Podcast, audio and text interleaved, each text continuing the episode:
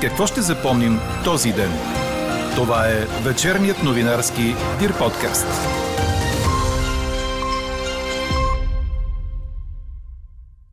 Президентът Румен Радев иска и се готви за служебно правителство. Останете с подкаст новините, за да чуете още от прогнозата на политолога доктор Милен Любенов, както и защо според него такъв кабинет може да е съпроводен с протести. И още от темите на 18 юли. С 100 лева повече ще получават енергийно бедните за предстоящия отоплителен сезон. Откриха нова пукнатина в популярния за туристите италиански ледник Мармолада, където преди седмици загинаха 11 души. Лудогорец с балканско предизвикателство в третия квалификационен кръг на Шампионската лига, ако успее да се класира за него. С какво ще ще запомним този ден? Чуйте във вечерните подкаст новини. Говори Дирбеге. Добър вечер, аз съм Елена Бейкова. Чуйте подкаст новините от деня. Но първо поглеждаме към прогнозата на Иво Некитов за утре, тъй като отново ще бъде горещо, типично за средата на юли. Минималните градуси сутринта ще са от 12 до 17. През деня ще се усети слаб вятър в източна България до умерен. Максималните температури ще бъдат от 29 до 34 градуса. По морето отново ще е по-хладно. Горещините ще продължат до края на седмицата и в Западна Европа. Както ви разказахме по-рано, в Великобритания градусите достигнаха 40, очакват се рекордните 41 градуса. Демократична България имаше повече шансове да успее с третия мандат, отколкото БСП, тъй като формацията на Христо Иванов има по-добър диалог с Продължаваме промяната, докато левицата постави твърде много червени линии. Това коментира за подкаст новините политологът доктор Милен Любенов, според когото президентът Румен Радев се готви за служебно правителство. Президента се готви за служебно правителство. Той иска такова служебно правителство. Според мен, защото виждаме през последния месец много сериозен натиск от страна на бизнеса да бъде възстановен диалог с Газпром и страната отново да започне да плаща по схемата, по която Газпром предлага. Така че може би една от първите стъпки на служебното правителство ще бъде такова но се опасявам, че една такава стъпка от страна на служебното правителство ще предизвика много сериозни протести и мисля си, че това ще е първото служебно правителство в историята на България, което ще работи ще управлява под натиска на протести. В края на подкаста ще чуете още от прогнозата на политолога, както и резултата от днешната ни анкета. Мислите ли, че БСП ще успее да реализира кабинет с третия мандат?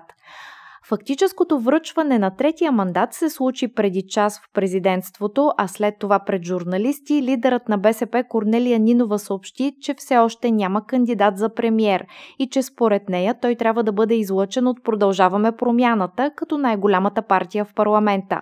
Нинова каза, че няма да се водят разговори с ГЕРБ и ДПС, но с всички останали разговорите са възможни. Първото нещо, което ще направим е ще сложим програмата, изработена от трите партии преди две седмици на маса на разговори.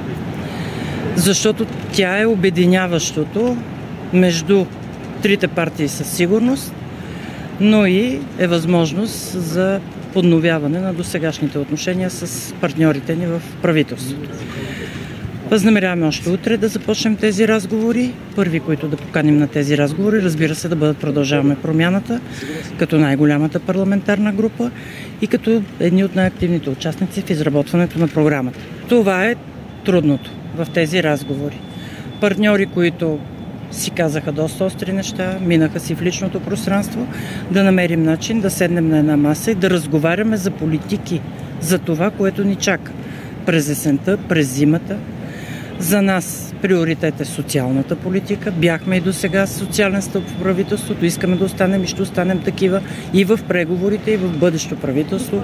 Дай Боже ще станат да ясни министрите в кабинет? Моля? Кога ще станат ясни министрите? След като постигнем съгласие между партиите за подкрепа на програмата.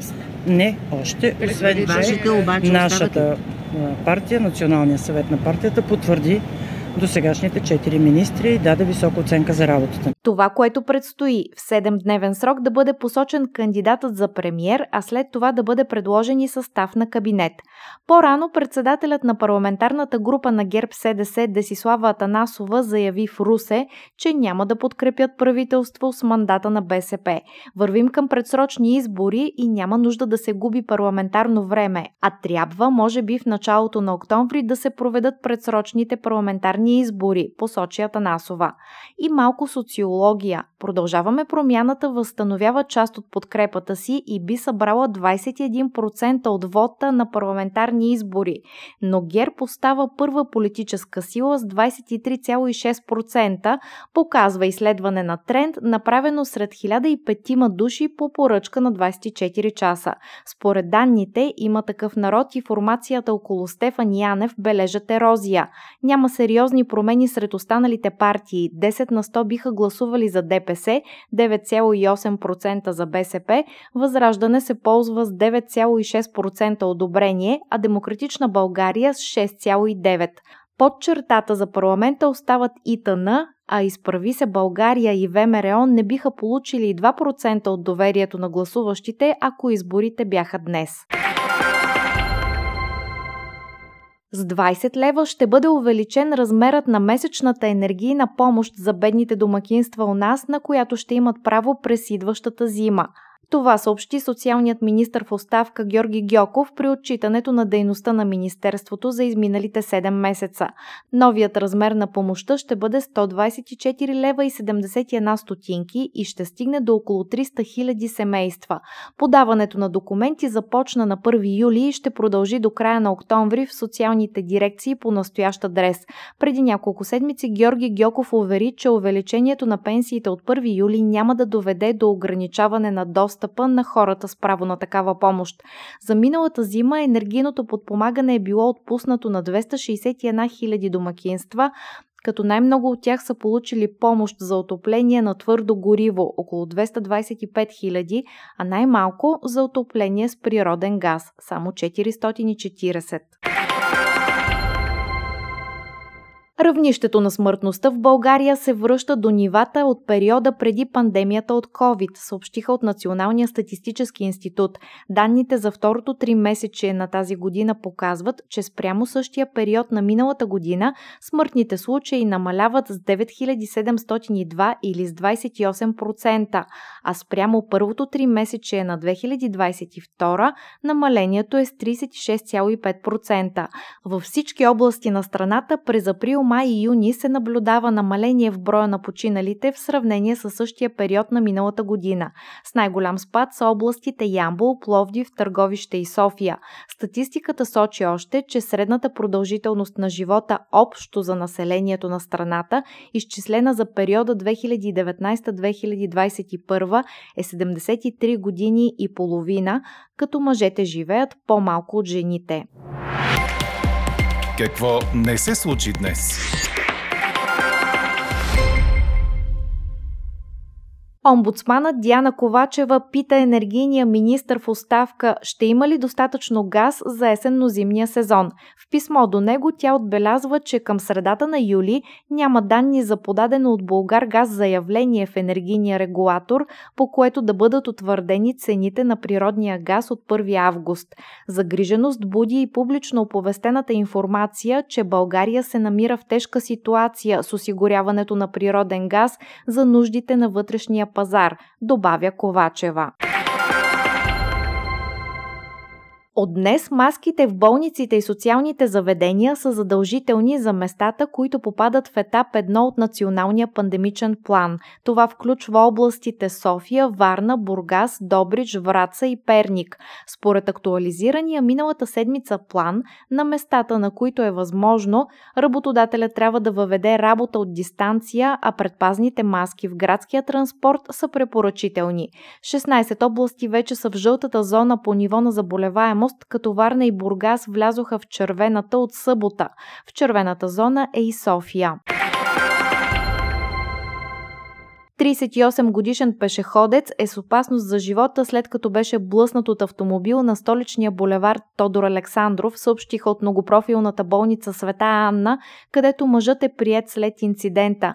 Е с множество увреждания, пневмоторакс на белия дроб, щупени ребра и прешлени. Настанен е в реанимацията на болницата. По информация на МВР, сигналът за инцидента е бил подаден малко преди обяд. Водачът на автомобила е 41 годишен мъж. На място му е бил направен тест за опойващи вещества, като пробата е дала положителен резултат за канабис. Образувано е досъдебно производство. България отбелязва 185 години от рождението на Васил Левски. Кулминацията на честванията ще бъде тази вечер в родния град на апостола – Карлово, където ще се състои тържествена заря проверка от 21 часа. Държавният глава Румен Радев ще приеме почетния строй на представителни части на българската армия и ще произнесе слово пред паметника на Левски. Четете още в Дирбеге! Лудогорец ще има балканско предизвикателство в третия квалификационен кръг на Шампионската лига, ако успее да се класира за него, предаде Корнер. Разграчани първо трябва да елиминират първенеца на Ирландия Шамрок Роувърс, но ако сторят това, в следващия кръг ще ги чака един измежду Динамо Загреб и Шкупи от Скопие. УЕФА изтегли и жребия за третия квалификационен кръг в Лигата на конференциите, за който се борят други три български отбора. Носителят на купата на България Левски ще се изправи срещу босненския Велеш Мостър или малтийския Хамрун Спартанс, ако успее да преодолее гръцкия Гранд Паок преди това. ЦСК, който те първа ще играе с северно-македонския Георче Петров, също научи евентуалния си следващ съперник. Това ще е или Сейнт Патрикс от Ирландия, или Мура от Словения. Ако Ботев Пловдив отстрани кипърския Апоел, ще се изправи срещу Кизлизар от Казахстан или Осиек от Харватия. Чухте вечерния новинарски Дир подкаст. Подробно по темите в подкаста четете в Дирбеге. Какво ни впечатли преди малко? Нова пукнатина се е отворила в ледника Мармолада в североизточна Италия, където този месец загинаха 11 планинари. Това съобщиха властите в автономната провинция Тренто, предаде ДПА. Ледникът е висок 3300 метра и е един от най-високите върхове в Доломитите, част от италианските Алпи.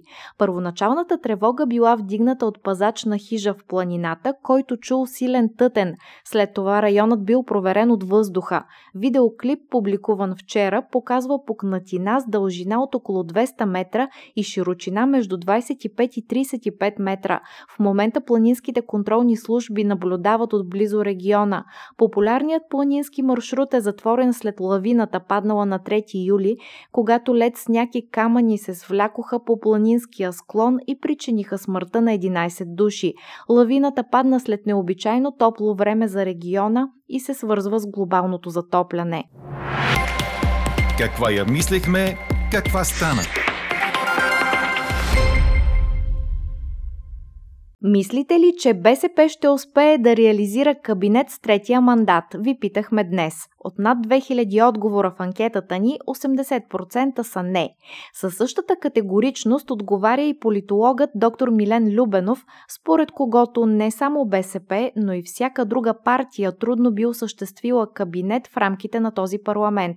Какво да очакваме на изборите от Възраждане и има такъв народ? Научиха ли си урока избирателите през последната година и защо според Милен Любенов едно бъдещо служебно правителство би управлявало под натиск натиска на протести. Чуйте от разговора му Селза Тодорова. Очаквате ли БСП да реализира мандата и да състави кабинет в рамките на този парламент? Не, не мисля, че този мандат ще бъде реализиран. След като първия мандат не беше реализиран, а тогава имаше най-големи шансове. Не мисля, че сега с третия мандат това може да стане още повече, че ако имаше някакви малко по-големи шансове за успех е, при този мандат, според мен е демократична България. Трябваше да бъде избора на президента, защото те като че ли имат най-пряка и близка връзка с продължаване промяната. Докато БСП издигна много червени линии. Ето сега и от сутринта чета, че депутата Ченчев е заявил, че партията ще настоява да бъдат отеглени нотите за изгонването на 70-те руски дипломати и служители, което е абсурдно в една такава ситуация на разговори с останалите партии, при положение, че и продължаваме промяната и демократична България са категорични по този въпрос, да се постави отново тази тема на масата.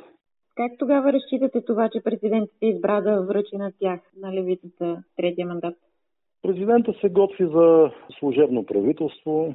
Той иска такова служебно правителство. Според мен, защото виждаме през последния месец много сериозен натиск от страна на бизнеса да бъде възстановен диалог с Газпром и страната отново да започне да плаща по схемата, по която Газпром предлага.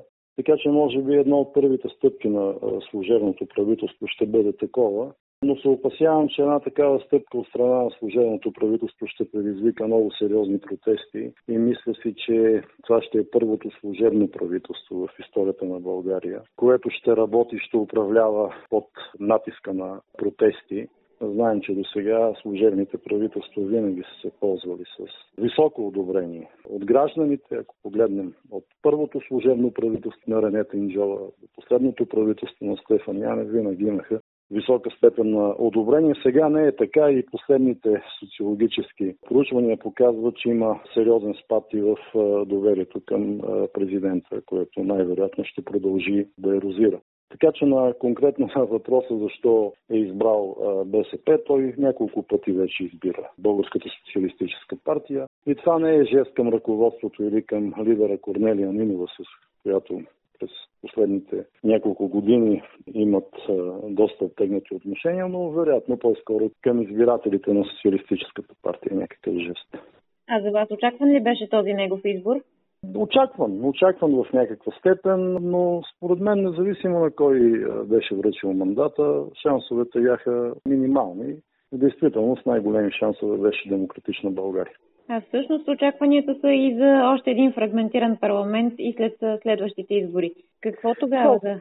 Да, това от сега не може да се прогнозира. Поне последните електорални данни от социологическите агенции показват такъв фрагментиран парламент, но ситуацията е много динамична и в крайна сметка на изборите може да се получи някаква съвсем различна картина, защото това е третия фрагментиран парламент в рамките на една година, сега четвърти фрагментиран парламент. В крайна сметка избирателите могат да насочат своите предпочитания към по-големите партии и играчи, защото очевидно е, че в една такава ситуация на фрагментарност на партийната система се увеличава и политическата нестабилност и непредсказуемост. И това е азбучна истина. Колкото по-фрагментиран е един парламент, толкова е по-голяма и политическата нестабилност.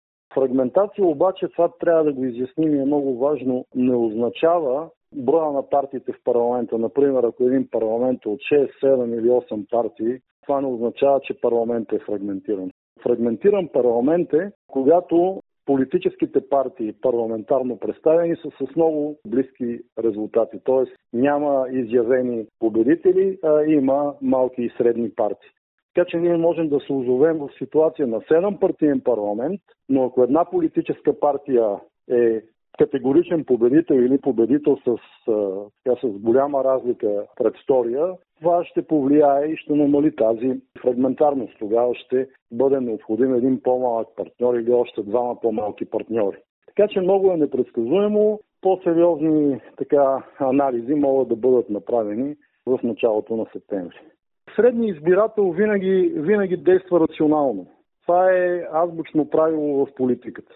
Тоест, да, миналата година видяхме трима различни победители на изборите. ГЕРБ на вторите избори. Има такъв народ на третите избори. Продължаваме промяната. Но миналата година български избирател подкрепи има такъв народ, защото виждаше в тази формация възможност за промяна. Че тя може да бъде инструмент за промяна, а, оказаха се излъгани. Това се оказа един бизнес проект. Така че на базата на този целия натрупан опит, едва ли българските граждани ще продължават да дават в аванс доверие на подобни политически проекти. И тук е мястото да коментирам и Възраждане, защото и към Възраждане има така големи очаквания, че могат да постигнат някакъв резултат, но Възраждане е политическа партия, която няма, няма капацитет. Така че аз не вярвам тя да получи някакъв, кой знае какъв резултат също на на тези избори, нещо в рамките на 5-6-7%, не повече. Още повече сега и партията на Янев ще подсети някакви гласове от там националистически. Така приключва днешната ни анкета. Новата тема очаквайте утре сутрин, точно в 8. Приятна вечер! Слушайте още, гледайте повече и четете всичко в Дирбеге.